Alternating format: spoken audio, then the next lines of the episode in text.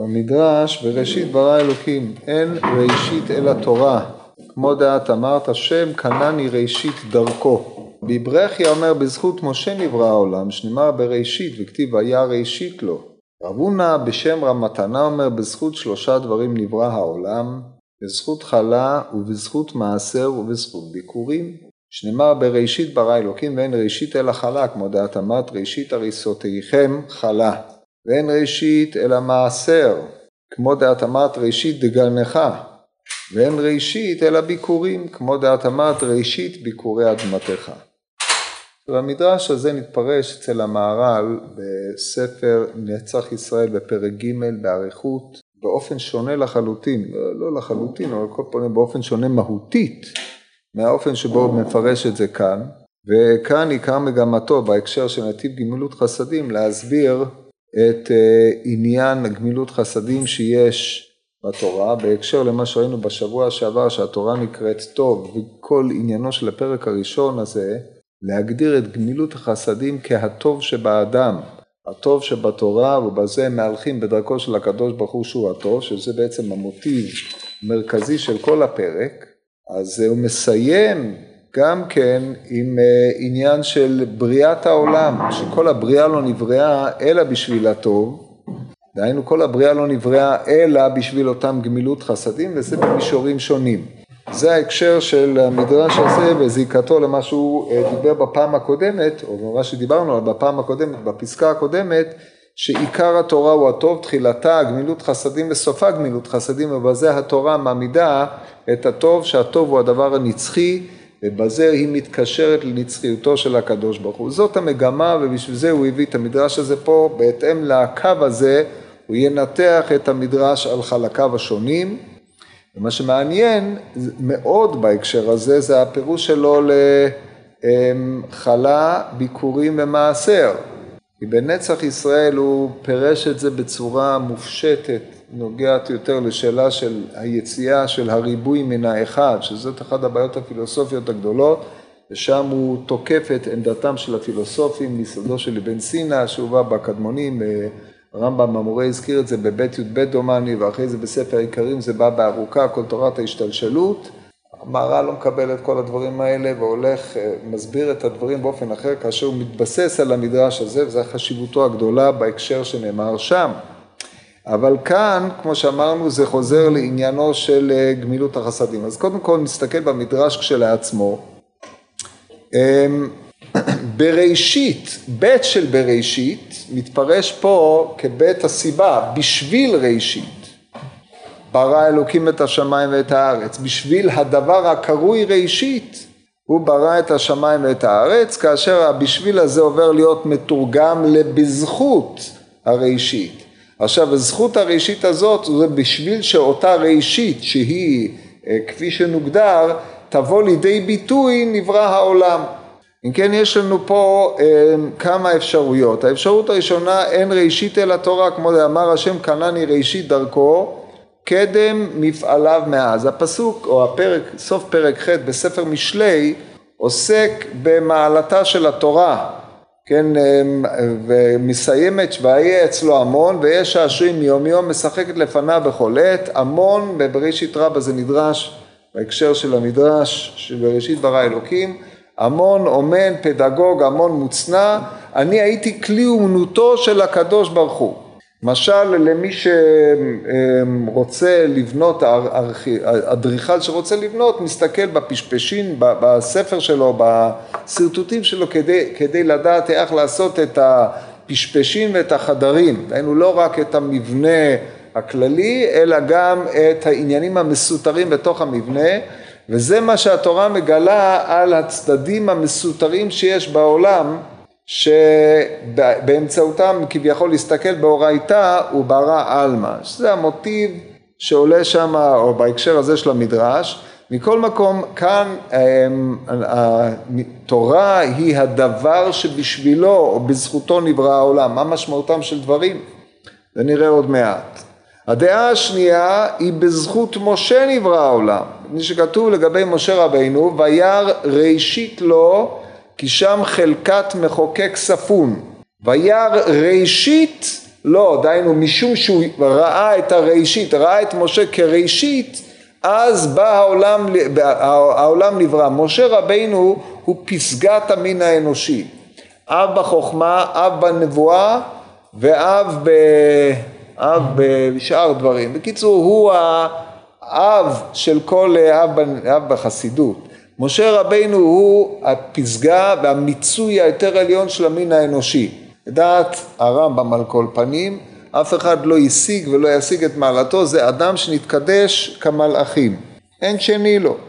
וזה המין האישיות שהיא האדם במיטבו, בצורה היותר עליונה שיכולה להיות, הוא מייצג את כללות האדם. באשר הוא מקבל התורה ומנחיל אותה אל כלל העם, ומשה שקול כנגד כל ישראל, ולכן בשביל משה זה בעצם בשביל כל ישראל שכולם אומה שאמורה להעמיד את האתוס של משה רבנו, בבחינת זכרות תורת משה עבדי אשר ציווית אותו בכל ישראל, על כל ישראל בחורב, בחורב על כל ישראל חוקים ומשפטים, העמדת אומה שהיא תגלם את פסגת המין האנושי. אז זה ראשית של משה. הדבר השלישי זה בזכות שלושה דברים חלה, מעשר וביקורים, כאן הדברים הרבה יותר קשים לפירוש, מפני שחלה, מעשר וביקורים הם לכאורה מצוות פרטיות שאדם מחויב בהם במסגרת אה, הכנת לחמו, הכנת אה, מאכלותיו והודיה לקדוש ברוך הוא על כל הטוב שהשם השפיע לו, למה, למה בזכות המצוות הללו ולא שאר מצוות או מה, מה מייחד מצוות הללו שהם נבחרו כדי לייצג את הסיבה שבשבילה או בזכותם נברא העולם, מה משמעם של דברים. אז זה יבוא בהמשך, קודם כל נטפל ביחס שבין התורה לבין משה רבינו. אומר המהר"ל פירוש זה, כי מי שאמר בשביל התורה נברא העולם, פה שימו לב ישנם שני מהלכים, שני מהלכים ביחס לתורה, צריך תמיד לדון מה היחס בין שני המהלכים, מה נתווסף במהלך השני על המהלך הראשון. כמו כן, יש שתי חלוקות על המהלכים, דהיינו, מאן דאמר בשביל תורה ומאן דאמר בשביל משה, חלוקים זה על זה. הרי, הרי משה הוא איננו משה אלא משום התורה, והתורה איננה תורה לעולם אלא מפני משה, ולכן המחלוקת פה ביניהם היא מעוררת לכאורה תמיהה בהשקפה הראשונה, צריך הדבר הזה ביאור. זה אמור להתבאר פה בדברי המהר"ל לאורך כל הפסקה הראשונה. אז תשימו לב לשני המהלכים, קודם כל נפתח במהלך הראשון שהוא קצר. פירוש זה כי מי שאמר בשביל התורה נברא עולם דעתו כי התורה היא יותר עליון על כל הנמצאים. ובוודאי בשביל הדבר שהוא יותר גדול ויותר עליון במעלה נבראו שאר הדברים. ולכך אמר בשביל התורה נברא העולם לפי שהוא יותר עליון על הכל. המונח המרכזי הוא שהתורה היא העליון. דהיינו במסגרת הברואים התורה היא הברואה העליונה, השכל, הדבר הצרוף, הרצון האלוקי היותר מופשט, בבחינת השם קנני ראשית דרכו קדם מפעליו מאז. הראשית עוצרת בתוכה את כל השאר מפני שהיא העליונה על השאר, כל השאר הוא התפרטות של אותה נקודה עליונה. אם נראה את התורה כיציאה או גילוי הרצון האלוקי בצורתו היותר טהורה וכל העולם התפרטות ממנו, הרי שאנחנו נאמר שהבריאה כולה איננה אלא בשביל אותה נקודה עליונה ההולכת ומתפרטת עד, אה, עד אה, סופה. אבל כשנשאל על כללות הבריאה מה עיקרה ועניינה, ואומר הנקודה העליונה. זה ההיבט השכלי הטהור שבתורה שהולך ומתגלם בעולם בבחינה להבדיל אלפי הבדלות אם ניקח נדבר על עולם האידאות. הרי שהאידאות בטהרתן אה, הן אה, שכליות לחלוטין, כן, אידאת הטוב, אידאת היפה, והעולם הזה הוא גילום מטושטש משהו בבחינת אספקלריה מלוכלכת של אותה אידאה טהורה. כאשר נבוא ונאמר אם העולם מגלם בהווייתו את אידאת היפה בצורה מעומעמת משהו, את אידאת הטוב בצורה מעוממת או את אידאת האמת בצורה מעוממת, אנחנו בהסתכלותנו בתורה נאמר שהעיקר, בעולם נאמר שהעיקר הוא אותה אידאה שהלכה ונתפרטה עד אה, עולם העשייה בצורה זו או אחרת, אבל בוודאי שהמצב הטהור שלה זה עיקר הכללות, כן? זה, זה כנראה ההנחה שעומדת פה ביסוד התפיסה. אם כן התורה יותר עליון על כל הנמצאים, בוודאי בשביל הדבר שהוא יותר גדול ויותר עליון. במעלה נבראו שאר הדברים. מפני שרק ביחס להם כולם בשאיפה או הם כולם משקיפים על הדבר היותר עליון שהוא עיקרן. זה השקפה אחת.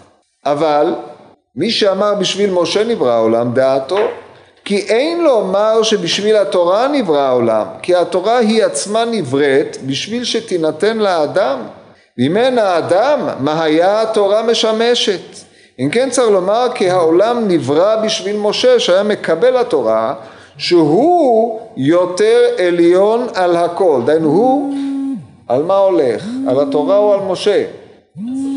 הוא יותר עליון על הכל בשבילו ראוי לומר שנברא העולם כמובן זה הולך על משה כן? כי הרי זה בר פלוגתא של המאן דאמר הקודם. צריך להבין לכור הרי או שזה יותר עליון או שזה יותר עליון. אין, אין פה מקום אה, לוויכוח בכלל עכשיו אם אנחנו אומרים שהתורה לא, כל עצמה לא נבראה אלא בשביל להינתן למשה רבינו בשביל להינתן לעם ישראל אז איזה טעם יש לקביעה הראשונית שלו שהתורה היא עליון במעלה וגדול ועליון במעלה?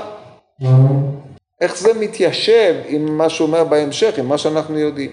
אז אנחנו יודעים שבתורה ישנם כמה בחינות. הגמרא הרי אומרת שהתורה בשעה שעלה משה למרום לקבל את התורה אמרו מלאכי השרץ מה לילוד אישה בעינינו? אמר להם לקבל תורה בה. אז הם אומרים לו חמדה גנוזה שגנוזה לך תת כעד דורות קודם שנברא העולם. שהרי התורה נבראה אלפיים שנה לפני העולם כמו שכתוב יחיינו מיומיים ביומו של הקדוש ברוך הוא אלף כן אלפיים שנה אין, אין שנה זה, זה, זה נקרא אלפיים דורות. לפני בריאת העולם זאת אומרת יש בתורה רבדים פנימיים שאינם מושגים לו לאדם. הרבדים הפנימיים של התורה הם בעצם השעשועים של הקדוש ברוך הוא, כמו שכתוב, ויהיה אצלו אצולה ממנו המון, ויש שעשועים יום יום. שעשועים זה שעשועי התורה ששייכים לשלב שהוא קודם בריאת העולם. זה, זה נדרש על הדברים שהאדם איננו יכול להשיג בכלל. זאת התורה בצורתה היותר עליונה שרק לקראת אה, סוף העולם, באלף השמיני עד האלף העשירי, האדם יוכל להשיג שם עצמנו כמו שמופיע בספרות הנוגעת בעניינים הללו. אבל לגבי חיי העולם הזה, כדי שהאדם שיש לו יצר רע יתוקן, אז התורה ירדה, הוריד משה את התורה מן המרום אל בני האדם, כדי שהתורה תדריך אותם להוציא את האדם מן הכוח אל הפועל. אבל כן יש לנו שני היבטים בתורה, ההיבט האידאי שבה, שהוא הגילוי הטהור של הרצון האלוקי, וההיבט התכליתי שבה, שהוא הבאת העולה, התורה אל העולם בכדי לתקן את האדם, ולהביא את האדם לידי שלמות והמשגת התורה. אז לכן אנחנו יכולים לדון על שני הצדדים. אם אני דן על הפסוק השם קנני ראשית דרכו, קדם מפעליו מאז, הרי באמת מבחינה זו התורה היא ראשית דרכו של הקדוש ברוך הוא, היא שעשועיו יום יום המשחקת לפניו עת ועל פי התורה הקדוש ברוך הוא מנהיג את עולמו על פי החוקיות הטבועה בה בפנימיותה, היא הצד היותר עליון של הגילוי של השם יתברך. אבל כאשר אנחנו דנים על התכלית של הבריאה שהעולם או המצויים בעולם יכירו את השם יתברך כי הרי לא, הקדר, לא ברא הקדוש ברוך הוא את העולמו אלא כדי שיכירו, כמו שנאמר כל הנקרא בשמי ולכבודי בראתי ועשיתי, יצרתי ואף עשיתיו, וכמו שכתוב בזוהר שהקדוש ברוך הוא לא ברא את העולם אלא כדי לשתומודעון לי, כמו שמובא בראשית חוכמה בהתחלה, עיקרא ושורשה דכל העלמין וכו', אשר על כן מבחינת היכולת של הכרת הקדוש ברוך הוא על ידי האדם בעל הבחירה, התורה היא אמצעי שעל פי האדם יכיר את השם יתברך, נמצא שהאדם הוא התכלית והתורה היא האמצעי. בהיבט הזה, בשביל העולם, בשביל האדם. מי הוא האדם? שעל זה נאמר לקחת מתנות באדם בשכר שקראוך אדם לקח את המתנות, הווה אומר זה מוישה רבינו עליו השלום, שכמו שאמרנו קודם, הוא פסגת המין האנושי, זה מה שאומר המהר"ל בצד השני. אבל מי שאמר בשביל משה נברא עולם דעתו, כי אין לומר בשביל התורה נברא עולם, כי התורה היא עצמה נבראת בשביל שתינתן לאדם.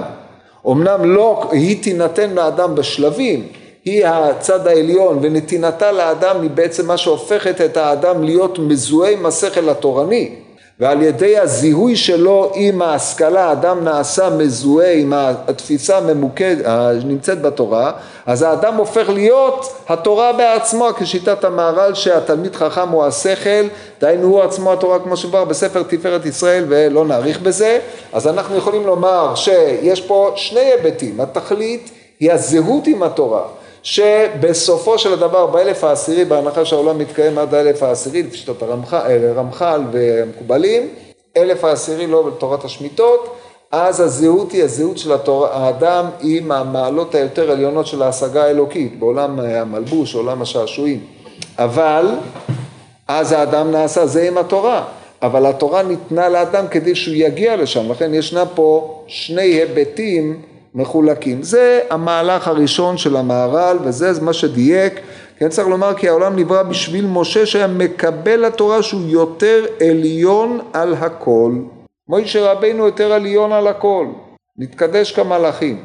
כן? זה אנחנו מעמידים את משה כדמות של האדם השלם.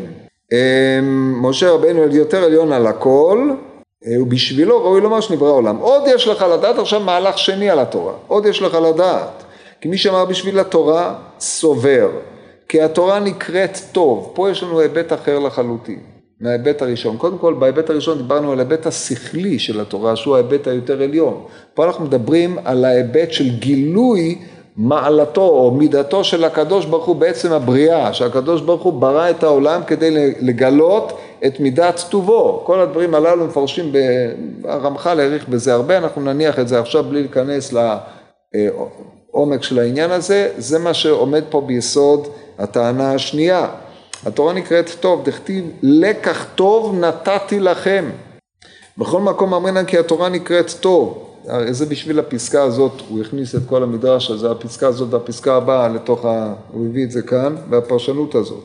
כמו שאמר במסכת מנחות יבוא טוב יקבל טוב מטוב לטובים. יענו יבוא טוב זה משה ויקבל טוב זו תורה מטוב מהקדוש ברוך הוא לטובים זה ישראל. וכאן אמר כי בשביל התורה שהיא טוב גמור ואין למעלה מזה שימו לב המונח טוב גמור ואין למעלה מזה נברא העולם. לכך בכל מעשה בראשית בכל יום ויום כתיב וירא כי טוב. כי וזה כי אם לא היה טוב אין ראוי לו הבריאה וזה כי השם יתברך בשביל שהוא טוב, השפיע העולם, שהטוב הוא משפיע, ואם המושפע בעצמו אינו טוב, אם כן מהי טובתו שהשפיע כאשר המושפע בעצמו אינו טוב? לכן צריך שיהיה המושפע טוב, ובזה המשפיע הוא טוב, שימו לב, אם המושפע הוא טוב, בזה המשפיע הוא טוב, דהיינו אם הבריאה טובה, הבורא טוב, אבל מאחר שהבורא טוב, הבריאה טובה. שאי אפשר שהבורא יהיה טוב והבריאה לא תהיה טובה, ואי אפשר שהבריאה, ומאחר שהבריאה טובה, בהכרח הבורא טוב, שני הצדדים אנחנו צריכים פה, כמו שאתם ראיתם, ננסח את זה משני ההיבטים, ולפי שהשפיע הדבר שהוא טוב, אין דבר יותר טוב מן התורה. עכשיו מה, מה רוצה?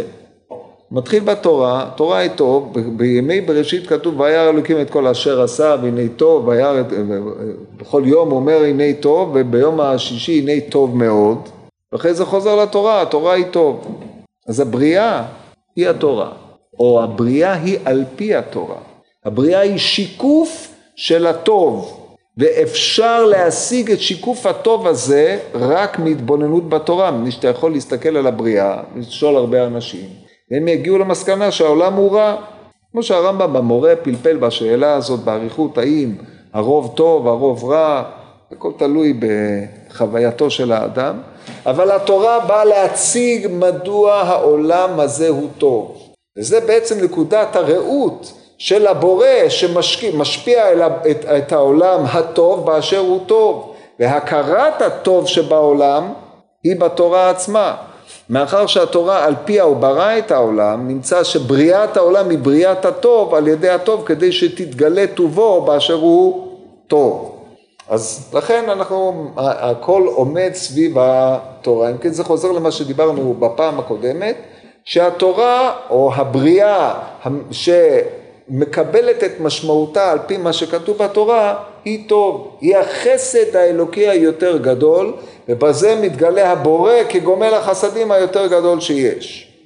אז זה המהלך השני, כן, אתם רואים שיש פה שני היבטים חלוקים, האם השם קנני ראשית דרכו דהיינו מבחינת מעלת הדברים הנמצאים בעולם, הרי התורה היא המעלה היותר עליונה, דהיינו נגזרת מעולם הבינה, שהוא הדבר, הבריאה הראשונה, עולם הבריאה לצורך העניין, הנקודה הראשונה היותר עליונה, יותר גדולה, יותר מטוהרה, האידאה יותר מושלמת, או שאנחנו מדברים על ההיבט האחר, הטוב הגמור. העולם כולו הוא הטוב הגמור רק מפני שהוא נברא על פי התורה. ולכן התורה היא הטוב הגמור, היא הגילוי של אותו טוב גמור. ואין דבר טוב יותר מן התורה, לכן סבר בשביל התורה נברא העולם שהתורה היא הטוב הגמור על הכל. עד כאן מאן דאמר א', מאן דאמר ב', החולק עליו, דהיינו, מעמיד את הכל על משה רבינו, בשביל משה נברא העולם, נראה לו לומר, נראה לו, כי אין לומר שהעולם נברא בשביל התורה כי טוב, שהיא טוב, שהרי התורה עצמה נבראת בשביל האדם. ולתכלית האדם נבראה התורה כמו שאמרנו, זאת אומרת זה בדיוק אותה נקודת מחלוקת כמו נקודת המחלוקת הקודמת, אלא שאם קודם לכן זה היה לגלות את מעלתו היתרה של האדם באשר הוא שכל המשיג את בוראו, מאחר שהתורה היא ההיבט השכלי היותר נעלה, הרי כאן התורה היא תבוא להוציא מן הכוח אל הפועל את הטוב שבאדם. והטוב שבבני האדם הוא זה שיכול לקבל את התורה ועל ידו תתגלה טובו של הקדוש ברוך הוא מפני שהאדם במעשיו על פי התורה שהיא הטוב מגלם את טובו של הבורא, משיג את טובו של הבורא. זה ההיבט השני ולכן אמר בשביל משה נברא העולם ומשה נקרא טוב כמו שאמר יעבור טוב ומשה קיבל התורה שהיא הטוב על הכל. לכן בשביל משה נברא העולם כי בריאת העולם מצד השם יתברך הוא טוב לכן השפיע העולם כי הטוב משפיע זאת אומרת העולם שבא ממנו יתברך הוא זה שמעמיד אותו באמצעות משפיע. המונח בריאה או השפעה הם מונח של ההטבה. עכשיו, כמו שהתחלתי לרמוז קודם, יש פה בעיה שאנחנו בוחנים את הכל רק מנקודת ראות אה, של העולם עצמו, כי הרי מנקודת ראות של הבורא אין משמעות לשאלה הטוב, כן? אנחנו לא, אם אנחנו נבוא לדון למה הקדוש ברוך הוא ברא את עולמו, אנחנו לא יכולים לומר אלא מפני שהוא רצה. והרוצה אפשר שירצה ואפשר שלא ירצה, כמו שבערך זה הרמב"ם המורה בעניין הרצון. אבל מנקודת ראות שלנו בעולם ברור, אנחנו משקיפים על הבורא כמי שהיטיב בעצם העמדת הבריאה שאנחנו מושאי אותה הטבה. יש, זאת נקודת ההסתכלות שאנחנו צריכים לאמץ בהקשר אה, דנן. כי בריאת העולם מצד שהשם יתברך הוא טוב, לכך השפיע העולם כי הטוב משפיע. לכך צריך לומר כי העולם נברא בשביל משה שנקרא הטוב וקיבל את התורה שהיא טוב על הכל, ואם לא כן, אין ראוי הבריאה. כי אם לא נמצא כאן טוב גמור, מה הטוב בהשפעה זאת? זאת אומרת, העולם הוא השפעת הטוב, והתורה שעל פיה הושפע העולם, היא אידאת השפעת הטוב. אבל מי שלא מבין את זה, אם אין מישהו שמשיג את הטוב שבהשפעה, אז ההשפעה היא אה, לא טובה, כמו שכתוב במדרש. בפסוק מקולות מים רבים אדירים משברי ים אדיר במרום השם. מה אומרים המים? המים היו משבחים את הקדוש ברוך הוא. משל למה הדבר דומה? אומר המדרש, למלך, שהיו לו משרתים. המלך היה מגיע וכולם, הם משרתים אילמים, אבל איך שהיה מגיע כולם היו משבחים ופארים אותו בכל מה שהם יכולים לומר. מראים ואילמים כך בפיקחים על אחת כמה וכמה, הלך והביא כמה פיקחים שיקלסו את המלך, הגיע המלך אמר אנחנו בעלי הבית פה. מה, מה אתה באת להפריע לנו פה? זאת אומרת, המים וכל שאר כוחות הבריאה משבחים את השם מטבח. השמיים מספרים כבוד אל, כוחות הטבע, על כל אחד לפי מה שהוא, בעצם הווייתו ומימוש בעשיית מה שהוא מופקד עליו בטבע, הוא מגלה את מעשה האלוקים. אבל רק האדם, כאשר הקדוש ברוך הוא בא אליו בטענות, אומר ריבונו של עולם, אני אבל הבית פה, הוא עושה מה שאני רוצה, לא מה שאתה רוצה. ולכן הכרת הטוב באמת היא רק על ידי מישהו שיכול למרוד בטוב. והיכולת של האדם להשיג את הטוב היא על ידי התורה, ובהשגת התורה מתממש הגילוי של הטוב האלוקי, כמו שהרמח"ל בספר דעת תבונות הסביר בעניין מעלת הייחוד, למה דווקא הייחוד הוא מעלה על כל המעלות, מי שניכר בעולם ההפך מן הייחוד והאדם צריך לייחד אותו, אז זה מתגלה כבודו של השם יתברך, אותו פרינציפ ביחס לטוב, כאשר אדם מסתכל על העולם הוא רואה את כל הרעות, את ההתנהלות שהעולם מתנהל, את כל האסונות, את הטיפשות האנושית, את הרוע האנושי, עומד ורואה איזה עולם רע, ואדרבה, עיקרה של התורה הוא כדי להביא את האדם להתבונן ולראות את החסד האלוקי בבריאה, בטוב ובהכרת המעלה של הטוב בעולם, ובלי התורה האדם לא מגיע למעלה הזאת. לכן, בשביל משה נברא העולם. כמו שאומר משה, כן, והיה טוב אשר היטיב השם עמנו והיטבנו לך. זו הייתה השקפתו האופטימית של משה על האדם, על העולם, עד שבא חטא המרגלים ושאר אה, חטאים. ואף על פי כן הדבר נשאר בסופו טוב, כמו שאמרנו, התורה תחילתה טוב וסופה טוב. טוב, אז זה היה במהלך אה, של התורה ומשה. עכשיו אנחנו עוברים למהלך השלישי. אבל רבי ברכיה, משום מה הוא אומר רבי ברכיה, למרות שבמדרש הוא ציטט קודם, צריך להיות רבונה בשם רבי מתנה. אז הוא סובר שהעולם נברא בשביל ביקורים, מעשר וחלה, כאילו דברים משפיעים בני אדם לאחרים. בזכות זה שמשפיעים ברא הקדוש ברוך הוא עולמו והשפיע אותו, כי בזה דומה המושפע אל השם יתברך המשפיע העולם, כי הדומה משפיע הדומה. בהתאם למה שהמהר"ל הסביר קודם לכן, מה שמייחד את מידת גמילות החסדים, לעומת שאר המידות, שהן מידת הצדק והצדקה או הרחמים, זה שבגמילות החסדים אדם פועל בעצמאותו הוא מגלה את עצמיותו, בעצמיות זו הוא מתדמה להשם יתברך. כן, באחד הפסקאות היותר מפליאות שיש, על פי הגמרא במסכת סוטה, אומר על ידי מהמידה הזאת בפרט אפשר להתדמות לבורו, מפני שזאת המידה מה שעושה האדם בעצמו. כי המשפט לא שייך לומר שהוא הולך בדרכי השם יתברך, כי ההולך הוא הולך מצד עצמו. העצמיות של האדם המתגלה בהתדמותו להשם יתברך היא דווקא בגמילות החסדים. עכשיו יסביר המהר"ל שזה בא לידי ביטוי בשלושת המצוות הללו, בשלוש המצוות הללו, ואמר בשביל ג' דברים נברא העולם, בזכות חלה, בזכות מעשר, בזכות ביקורים, כי השם, השם האחד הוא הכרחי לעולם, שאם לא היה מה שהיה יתברך ברא והשפיע העולם מטובו, השפיע ג' דברים, שהשפיע לא היה אפשר שיכול האדם לעמוד להיות לו חיים. זאת אומרת כשהקדוש ברוך הוא ברא את עולמו לא די לו בבריאת העולם, אלא הוא צריך על הבריאה הזאת, על המציאות, העמדת המציאות, הוא צריך לפעול לקיומה של המציאות הזאת. קיומה של המציאות הזאת מצריך שפע מתמיד. את הרעיון הזה הוא כותב שם בנצח ישראל, שיש השפעת מציאות ואחר כך השפעה מתמדת של הקיום. מה שאנחנו אומרים, הקדוש ברוך הוא היה הווה ויהיה ומהווה, מחיה ומקיים את העולם. זאת אומרת, מחדש בטובו בכל יום תמיד מעשה בראשית, מפני שאחרת העולם לא יכול להתקיים כשלעצמו. עכשיו ההשפעה הזאת היא באה בשלושה, שלוש מדרגות. המדרגה הראשונה היא נתינת המינימום כדי שהאדם יוכל להתקיים. כמו שדיברנו בזמנו בפירוש ברכת המזון בנתיב אה, העבודה. השלב השני הוא השלמת החיסרון של האדם. והשלב השלישי הוא נתינת, אה, הבאת האדם לידי שלמות. שלושה שלבים וכנגדם שלוש העניינים הללו, יש לנו את החלה שהיא בחינת הלחם, כי בלא לחם, לחם זה הרי המזון הבסיסי של האדם, אדם אין לו קיום. יש את השלב השני שהוא בבחינת אה, המעשר, שזה היין והשמן, כן, הוא מהלך פה בשיטת רש"י, שדגן תירוש ויצהר הם החיוב של מעשר מן התורה. השלב השלישי הוא שלב הפירות, שהם בשביל אה, עונג האדם, מהשלמתו בצורתו היותר מלאה. זה הרעיון. עכשיו נראה איך הוא מסביר את זה. מה אמר בשביל ג' דברים יברא העולם בזכות חלה, בזכות מעשה, בזכות ביקורים? כי השם האחד הוא הכרחי לעולם. שאם לא היה מה שהשם יתברך ברא והשפיע העולם מטובו, והשפיע שלושה דברים שיש, אה, שהשפיע, והשפיע שלושה דברים שהשפיע, לא היה אפשר שיכול האדם לעמוד ולהיות לו חיים.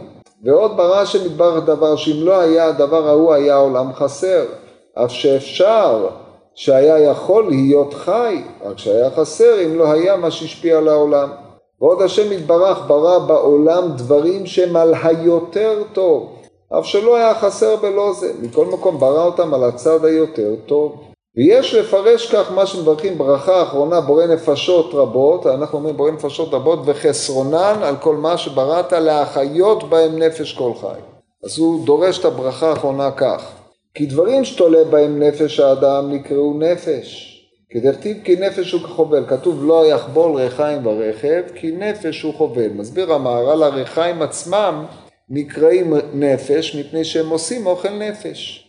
אז אתה קורא לדבר נפש על שם הנפש, כמו שאנחנו אומרים, האוכל הזה בריא. מה בריא באוכל? האוכל הזה מביא לידי בריאותו של האדם, מביא אותו לידי בריא, אז אתה עושה, מעתיק את מושג הבריא מן האדם אל הסיבה שמכוחה הוא נעשה בריא, או לאמצעי להיותו בריא. אז על דרך זה המונח נפש מועתק, בורא נפשות רבות, נפשות רבות מסביר המהר"ל לא בריאות רבות, דהיינו אנשים הקרויים נפש, אלא נפשות זה מזונות המחיים את הנפש או נותנים חיות לנפש.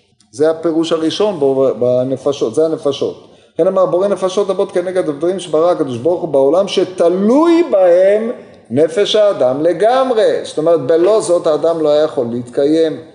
אין לו מזון הכי בסיסי.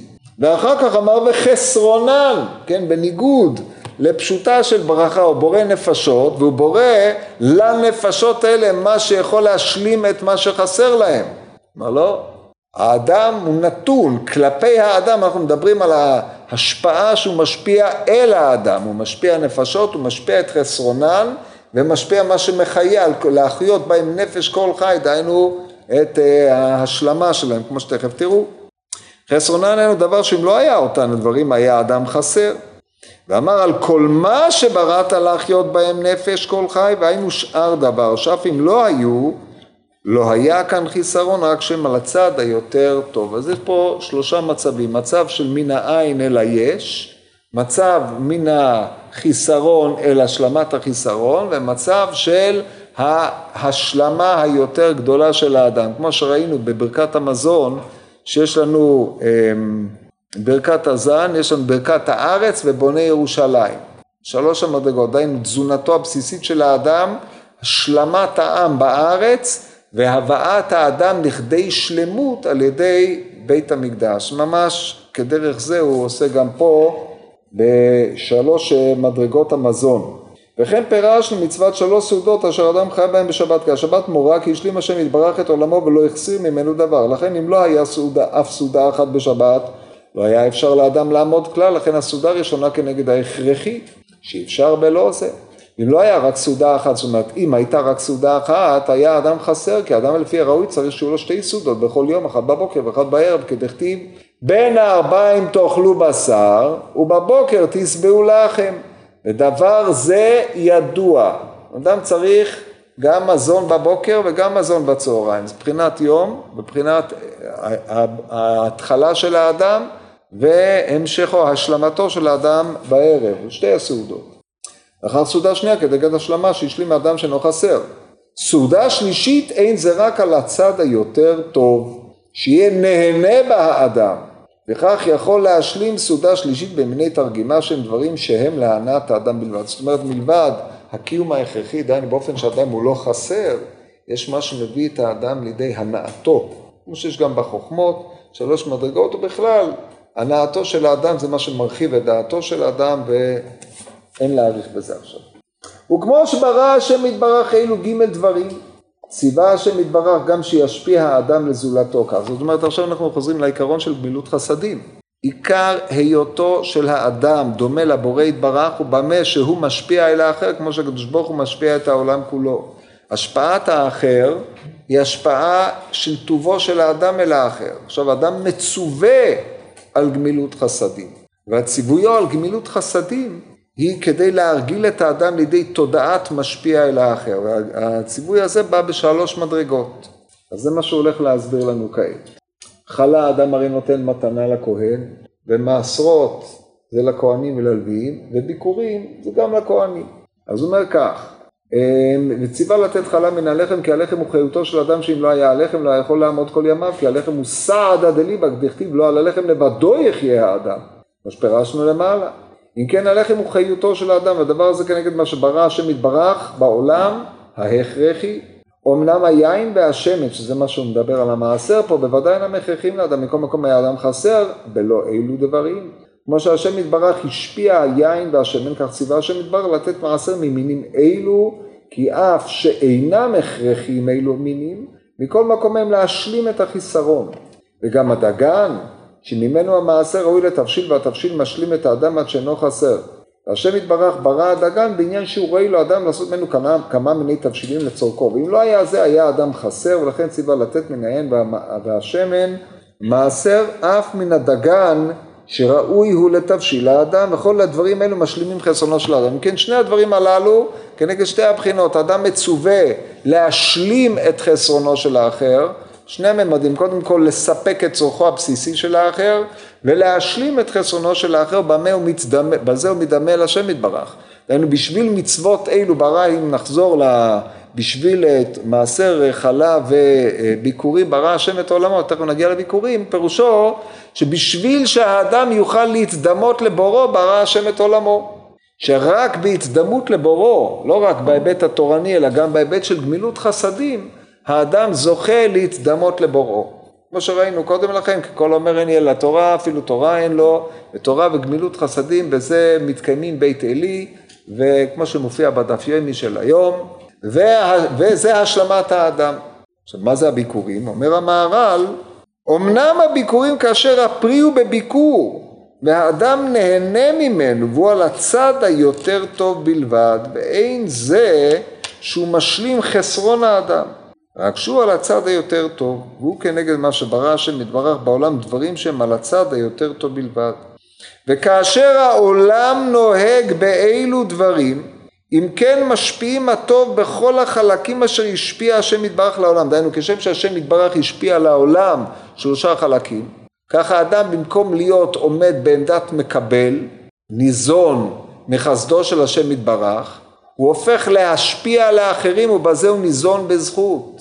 וזה בזכות, הדברים הללו ניזון, אה, נברא העולם. זאת אומרת, כדי שאדם ייזון בזכות ולא בחסד, כמו שידוע מהמהר"ל על פי הגמורה בירושלמי עירובין, כן, היימן דאחים ודחברי בית להסתכולי בי, וזה היסוד המפורסם של המהר"ל, הרמח"ל במסילת ישרים, בדברים עתיקים. אז זה מה שהוא אומר פה, בשביל זה נברא העולם, גם כן כאשר המושפע דומה לו, והוא משפיע ודי בזה, והתבהר לך מעלת גמילות חסדים עד כדי כך שהגומל חסדים, בשבילו נברא העולם. זה תכלית העניין של הפרק הזה, ואנחנו נעצור בזה.